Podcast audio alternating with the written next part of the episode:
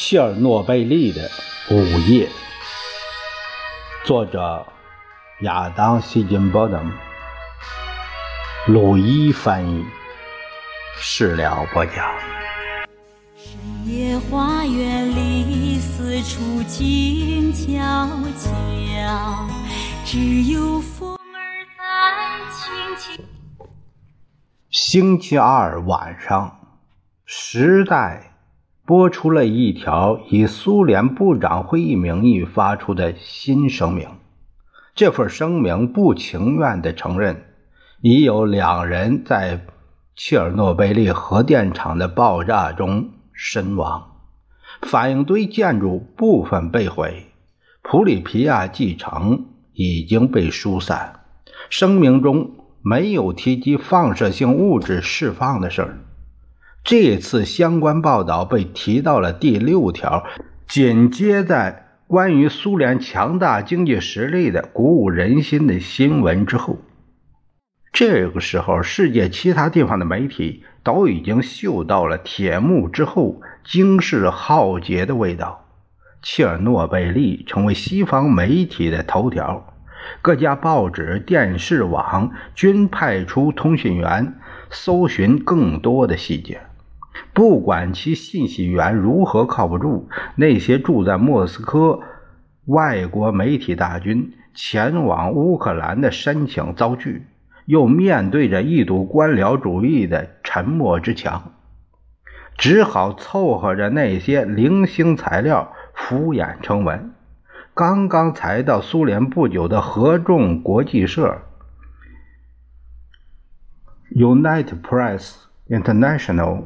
也就是 UPI 记者卢瑟惠廷顿几个星期前曾在红场偶遇一位乌克兰女性，他认为这个女子认识紧急服务部门的人，于是惠廷顿给这位家住基辅的女性打了个电话。凭自己的理解，他认为他说的是有八十人在爆炸中当场死亡，另有两千人在送往医院途中伤重不治，但没有办法对这些说法进行独立核实。与惠廷顿同在莫斯科的同事，美国新闻与世界报道，这 U.S. News，就是 World Report。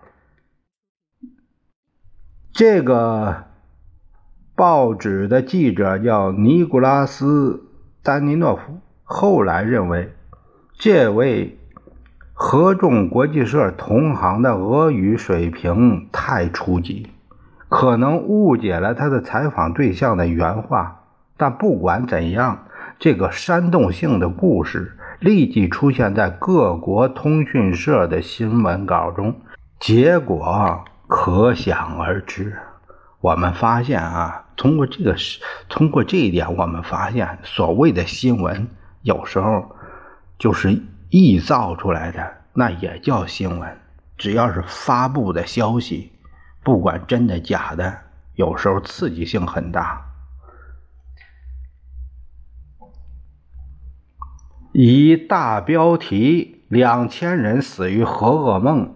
核电厂大火失控，苏联紧急求援。以这个为标题，出现在星期二的《纽约邮报》头版。在同一天的早上，关于事故轻描淡写的新闻被塞在了基辅市体育比赛结果之下，在伦敦。第二天，伦敦《每日邮报》刊登了题为“两千人在原子恐怖事件中丧生”的报道。当天晚上，这个过分夸大的死亡人数成为全美各大电视新闻的主要故事。一位五角大楼的知情人士对美国全国广播公司 NBC 说。根据核电厂卫星图像显示的破坏状况，数千人死亡是不可避免的后果。两千人的数字看起来没问题，因为在核电厂工作的就有四千人。很快，美国国务卿乔治·舒尔茨收到了一份情报部门的秘密评估报告，里面说苏联宣称只有两人死亡，完全是荒谬透顶。与此同时，辐射云继续向北推进，并向西扩散到整个斯堪的纳维亚半岛上方。随后，天气变化陷入停滞状态，污染物一路漂移南下，笼罩波兰上空，接着形成了一个高压器，向下插入德国，随倾盆大雨，辐射物下落，在地上。形成了一条从捷克斯洛伐克一直蔓延到法国东南部的重度污染沉积带。西德、瑞典政府向莫斯科愤怒抗议，责怪他没有及时通报这场事故，并要求提供关于事件经过的更多信息。但这些要求却如石沉大海。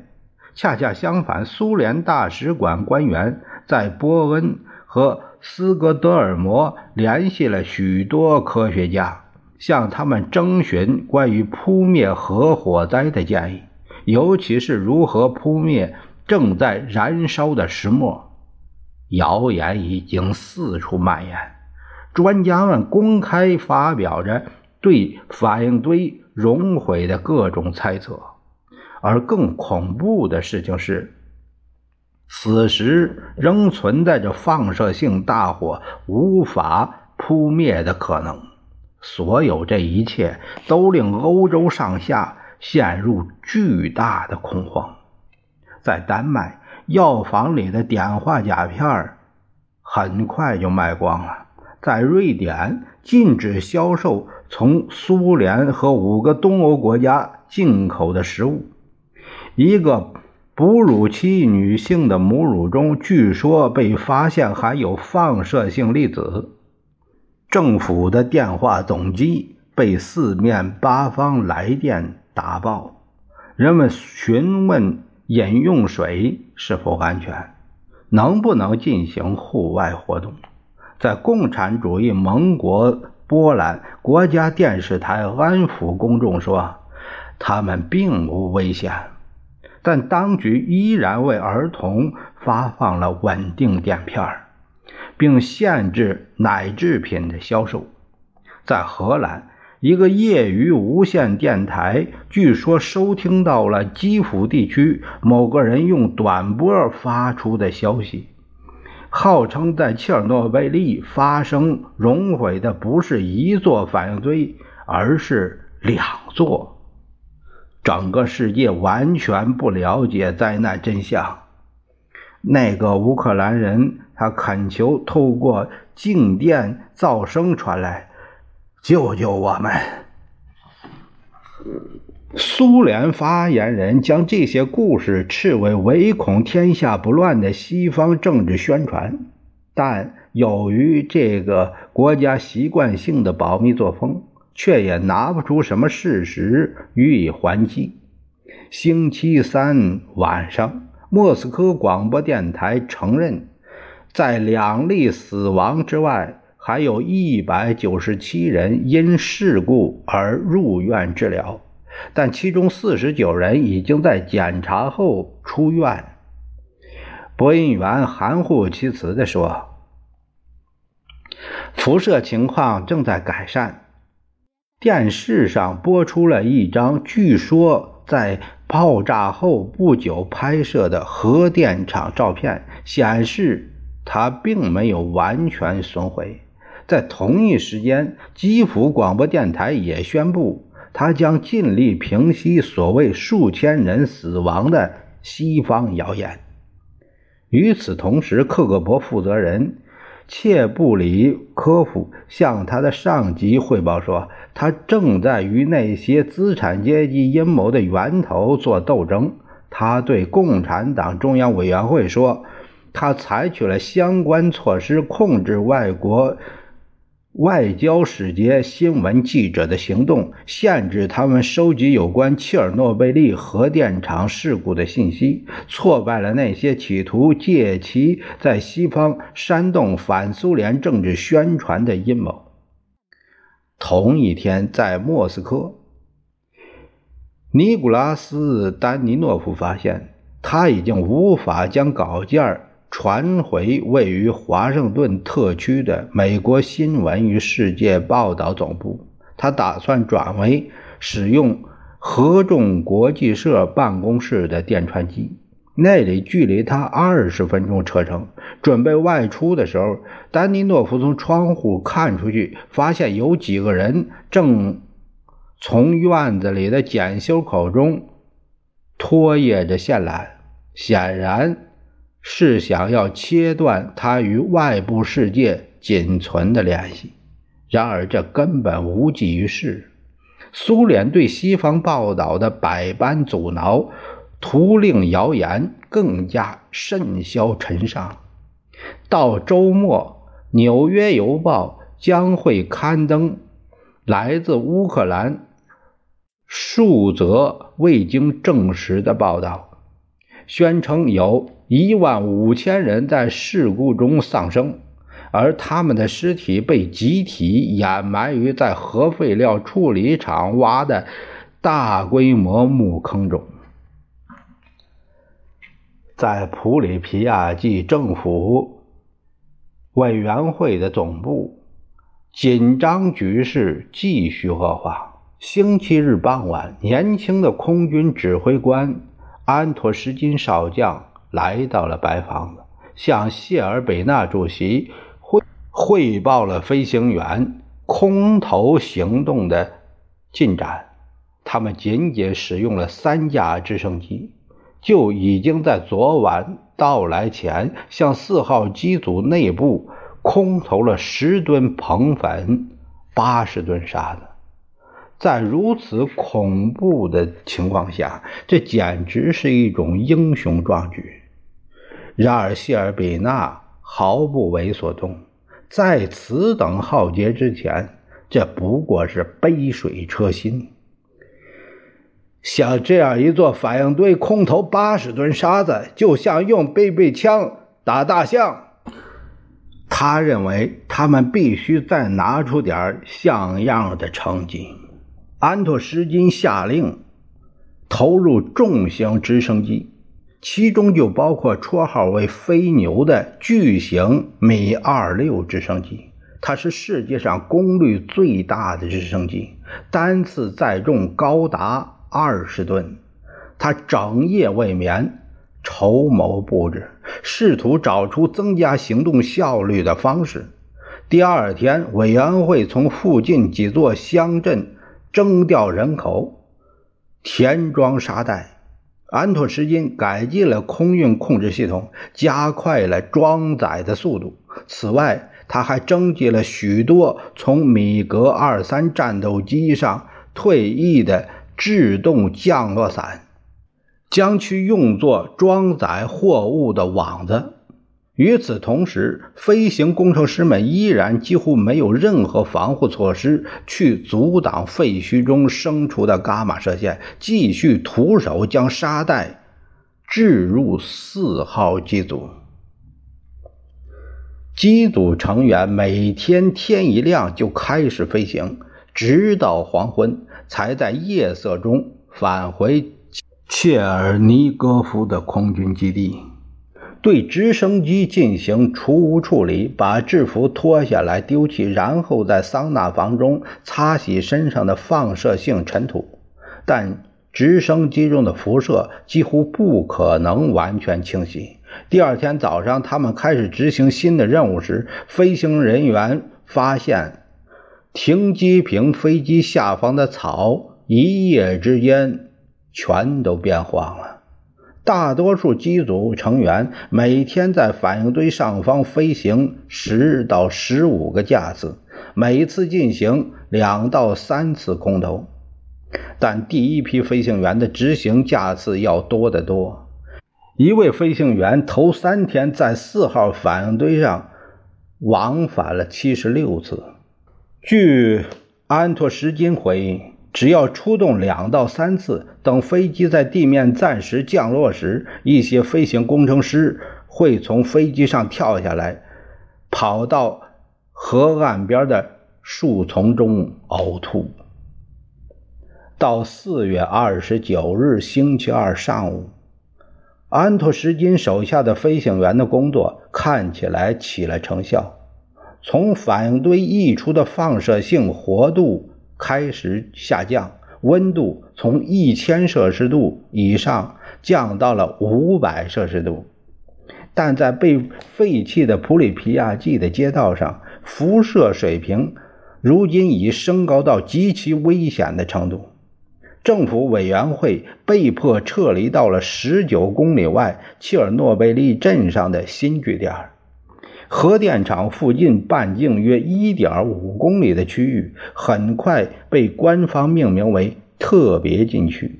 那里已被瓦砾和坠尘高度污染。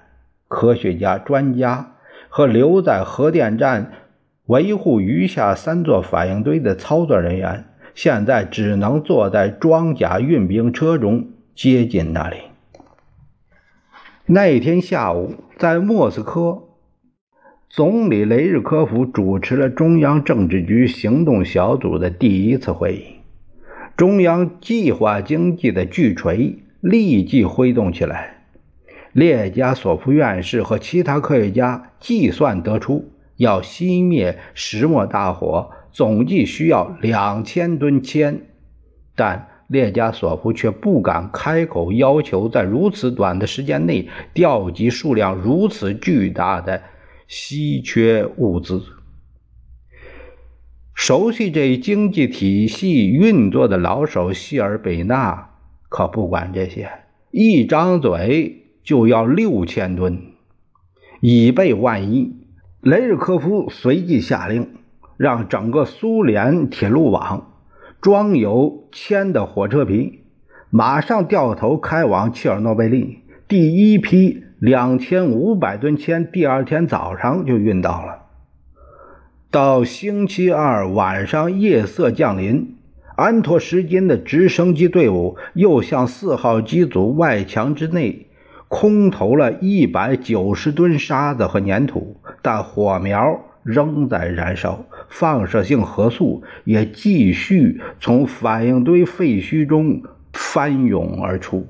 提交给基辅党委的一份科学报告表明，在核电厂西边和西南边一百多公里外的乌克兰市罗夫诺和日托米尔，背景辐射水平已经增加近了二十倍。该地区民防部门负责人已经做好准备，疏散切尔诺贝利周边十公里半径内的居民点。住在那儿的居民总数达一万人，并请求希尔贝纳同意执行该行动。但是令他们惊愕不已的是，他竟然拒绝了。第二天早上，直升机将一批。降落伞运到了切尔诺贝利，并不是安托什金之前建议的剩余设备，而是从全苏联境内的空军特遣部队征调来的一万四千顶全新的伞兵部队降落伞伞衣。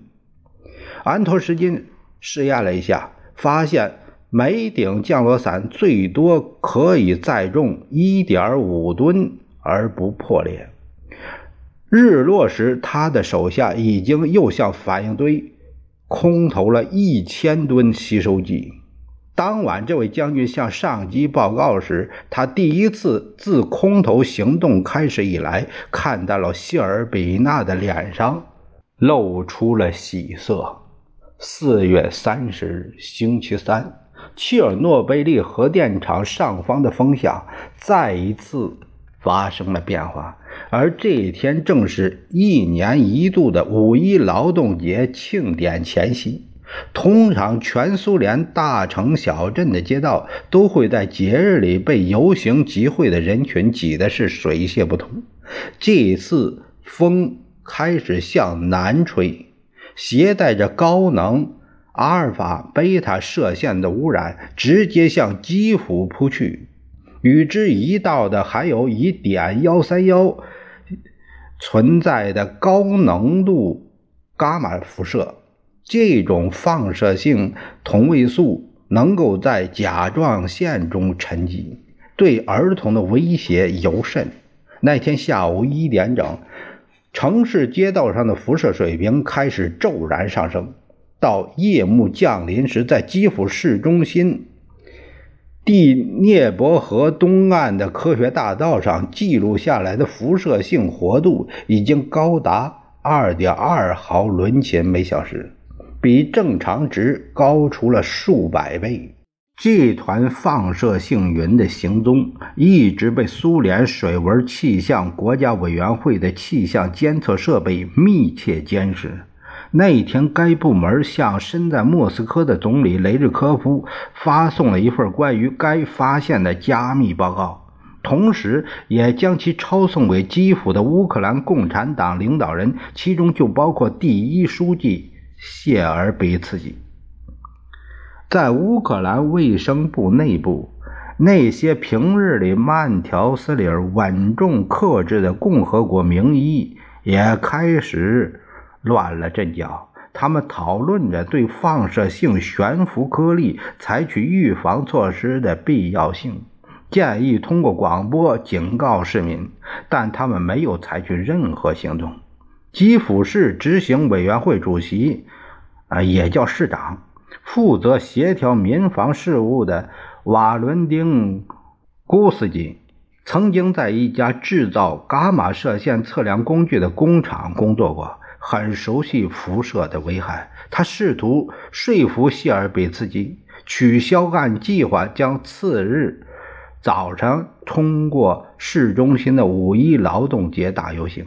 但这位第一书记告诉他说，命令已经从莫斯科传达下来，游行不仅要举行，而且他们还要必须带上自己的家人一道参加，以此证明在基辅没有人有理由感到恐慌。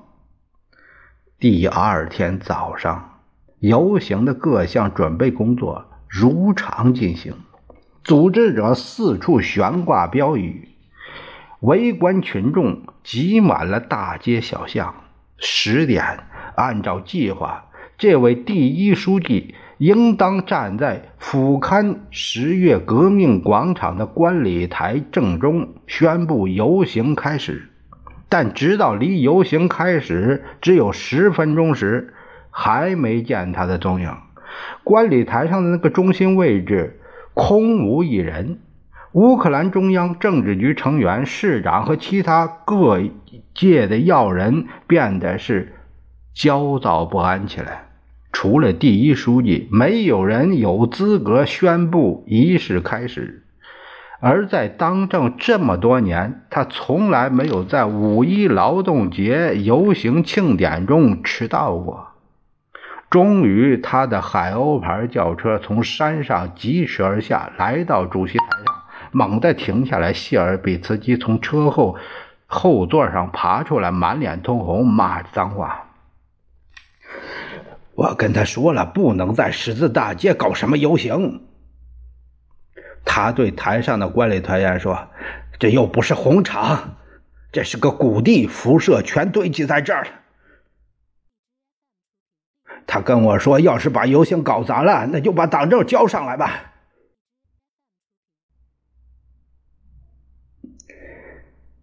没人会误解这位暴怒的第一书记说的那个他是谁。在苏联，有权以驱逐出党来威胁他的，就只有戈尔巴乔夫本人而已。去他妈的！开始游行吧！十点刚过，兴高采烈的人群便开始大步走过宽阔的十字大街。太阳暖洋洋的，空气中洋溢着节日的气息，红旗汇成了一片海洋。在春日中绽放的各色牡丹，微紫摇黄，绚烂无比。一身灰色戎装、披着鲜红色饰带的党员老兵们整齐的列队走过；穿着白色队服、系着红领巾的女少先队员挥舞着樱花枝；身着乌克兰哥萨克人的传统服装、绣花上衣、配阔腿灯笼裤的年轻舞者，时而手拉手排成长列，时而转着圈儿胡旋前进，基辅市民把他们的孩子们扛在肩上，拉在手中，摩肩接踵地走在这条林荫大道著名的栗子树下。他们牵着气球，举着绘有苏联和乌克兰党内领导人头像的标语牌，走过十月革命广场的喷泉。悬挂于两侧公寓大楼外立面六层楼高的马克思、恩格斯和列宁像，而无表情地看着来来往往的人群。当他们从主席台前走过时，谢尔比茨基在台上挥手致意，露出慈父般的微笑。鉴于微风中可能携带的放射性坠尘的危险性，他做出了某些让步。游行只持续两个小时，而不是规原定的四个小时。组织者从每个市区召集的游行群众只有两千余人，而不是四千到五千人。这位第一书记特地安排，让他的孙子弗拉基米尔务必参与游行。基辅市长古斯基也带上了他的三个儿子和两个孙辈。站在观礼台上的一些人那天早上佩戴了辐射剂，趁人不注意时频频查看；另一些人则时不时地偷瞄一眼天空。之后，风再度改变方向，有可能将含有放射性核素的烟云吹向北边的莫斯科。这时，苏联飞行员开始频频出动，在空中播撒可以增加空气湿度的碘化银，进行人工降雨。首都保住了，但在它南边三百公里远的地方，农民们却眼睁睁地看着黑雨如鞭，无情地击打在白俄罗斯数百平方公里的。肥沃农田上，在莫斯科，五一劳动节的游行队伍像往年一样横扫广场，城里到处都是狂欢的味道。来自全苏联的工人们，九个人排成一排，列队走过红色花岗岩的列宁墓，向着关里的。戈尔巴乔夫和其他中央政治局成员挥动纸花和鲜红色的横幅标语，但这之后，总理雷日科夫召集切尔诺贝利行动小组又开了一次紧急会议。与会者包括主管卫生、国防、外交的十余位高级政府部长，分别负责苏联意识形态的克格勃的两位领导人利加乔夫和切布里科夫也出席了。会上，作为核科学家代表的正是库尔恰托夫研究所所长阿纳托利亚历山德罗夫。外面街道上的节日庆祝如火如荼，小组成员却面对着切尔诺贝利急转直下的紧急局势。首先，他们听到的消息是，危机的严重程度已经令苏联卫生部应接不暇。雷日科夫同意解除卫生部部长的医疗紧急应对职责，将控制权。下放给卫生部副部长奥列格·希尔潘。雷日科夫要求他每天向行动小组提交全苏联范围内因事故而入院治疗的受害者人数，并报告有多少人已经确诊为辐射病。尽管已经迁出普里皮亚季市，谢尔贝纳。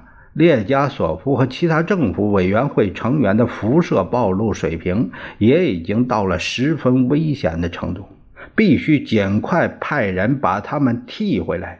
他们需要从西方订购医疗设备，并用硬通货支付。此外，行动小组还不得不开始严肃地考虑接受那些请求前往莫斯科协助治疗辐射病患者的外国医生的援手。苏联武装力量总参谋长阿赫罗梅耶夫元帅报告说，国防部的军队已经在紧邻切尔诺贝利核电厂的周围地区。开始了清除污染的工作，但逆需更多人手，因为辐射仍在继续扩散。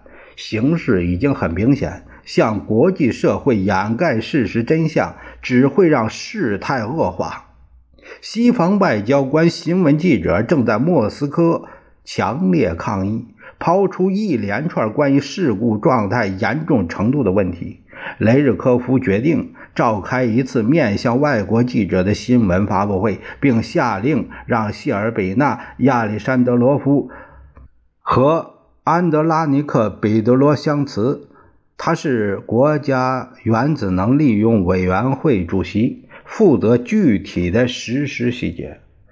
这时，雷日科夫组织协调了政府委员会的替换成员，并下达命令，要求他们。第二天就飞往切尔诺贝利。这个新的团队将以五十五岁的苏联前航空产业部长伊万·希拉耶夫为首，准备替换瓦列里·列加索夫的首席科学家，是他的隔壁邻居和竞争对手叶夫根尼·韦利霍夫。会议结束后。雷日科夫到戈尔巴乔夫的办公室去见他。他和党内保守派代表利加乔夫已经决定是时候去视察一下事故现场了。雷日科夫把自己的想法告知总书记，等待戈尔巴乔夫开口说他也会一道前往。但显然，这位苏联领导人的脑子里压根儿就没有想过这回事儿。第二天，雷日科夫和利加乔夫与克格勃负责人一道飞赴基辅，戈尔巴乔夫并没有同行。在乌克兰第一书记谢尔比茨基和乌克兰总理的陪同下，这些中央政治局成员乘坐直升机飞到了切尔诺贝利核电厂。他们在一个普里皮亚季疏散市民暂时栖身的小村子停下来。雷日科夫发现见到的那些人平静的有些奇怪，他怀疑这些人对身处其中的这场灾难的严重程度仍一无所知。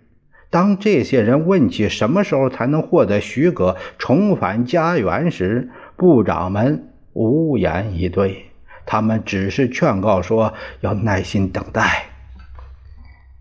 下午两点，在切尔诺贝利镇的。地区党委总部，雷日科夫和利加乔夫召开了一次碰头会，话题转到了疏散核电厂周围居民点的问题上。谢尔贝纳告诉雷日科夫，已经开始对十公里禁区进行疏散。摆在桌子上的是分别由军方、气象部门和地质部门单独。测绘得出的核电厂周边地区的侦察地图，这些全部标为头号机密的文件，标出了核电厂溢出的放射性坠尘的分布情况。把它们一张张叠放在一起，一个边缘破碎不齐，以普里皮亚季为中心向东南方扩散出去，直至覆盖切尔诺贝利的区域。便呈现出来。它跨过了乌克兰共和国国境，进入白俄罗斯北部，然后一长条重度坠沉覆盖区一直向西延伸，在维利卡和波利什科两座村镇前方形成一个三岔口。污染已经远远扩散到了十公里禁区的范围之外，如今在有些地方甚至远至。距核电厂三十公里之处，正威胁着一大片土地上成千上万名居民的生命。雷日科夫仔细端详着地图，一些位置现在看起来是安全的，另一些则显然并非如此。而某些村庄放射性坠尘零星分布，每条街道的数字都不一样，显然应当做点什么。但到底该怎么做呢？却难以确定。屋子里的每个人都等着他的决策。我们要疏散三十公里禁区内的人口。他终于发话了：“疏散整个地区，疏散整个地区。”总理回复着，在地图上画出了一个区域，以示强调：“立即执行。”